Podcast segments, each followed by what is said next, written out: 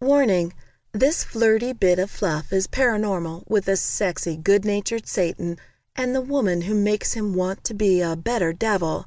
There's sex, silliness, some light domination and submission because he's Satan, duh. Also, it's not suitable for jihadists. Chapter 1 Satan rubbed at the dull ache near his horns. It was going to be a bad day in hell. "What do you mean?" Satan asked, his brows furrowed at the newspaper article in front of him. "How could this have happened?" "It's the new girl, sir. You said to give her a job to occupy her time so she would stop bugging the others." "What job?" "Well," Ball said, looking down at his hands, "I thought since she had P.R. experience I'd put her in the mail room, dealing with the weird stuff." "Let me get this straight. Wait, what's her name?" He ran through the paperwork on his desk and couldn't find the file on the busy bee, do gooder, helper of hell. "Bunny." "Seriously?" Satan asked, one eyebrow cocked. Ball said, "Yes, it's on her birth certificate and everything. Her last name is Honey." No.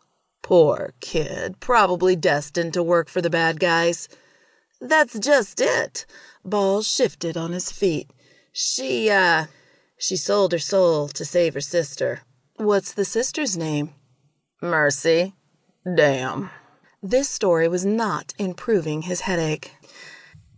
Yeah, so Mercy had terminal cancer. There was nothing they could do.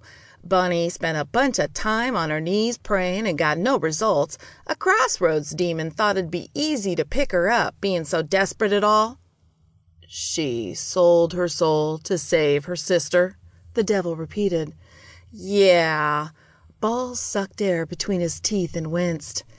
She's really nice, too. She's the one who started the group looking for lost souls in hell. Yeah, but you have to be someone who gave your soul up for something good to be a part of it. So she won't let that boxing promoter in, which really pisses him off. Ball smirked. He's such a prick. And he's the one who complained. He complained because Bunny wouldn't let him join her group. Satan clarified. Yeah. So I told you to give her a job. Satan made a mental note to move the boxing promoter to the bad side of hell. Yeah. And she was working in the mailroom when? Satan trailed off and waved his hand, waiting for Ball to finish. She answered a letter. What the fuck? Don't we have any precautions in place for that? Like Bob? Bob took a sick day. What? Satan asked, standing and growing several feet in height. His headache was morphing into a migraine.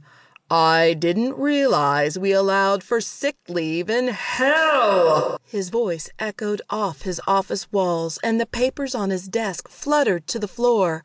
Ball swallowed nervously and waited. Where exactly was Bob? He took the day off to unwind, but only after Bunny assured Bob that she would handle things.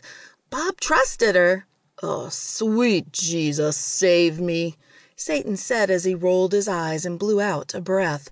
His body shrank down to a normal six foot height, and he shook his legs, turning the cloven hooves into feet. She's outside, isn't she? he asked, watching the red drain from his skin as it became a tan shade. He rolled his eyes and muttered, Why do the nice ones always think I look like Clooney? A quiet knock on the door caused both men to turn toward it.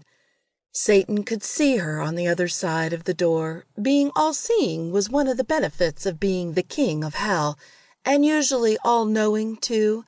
But he'd been distracted lately.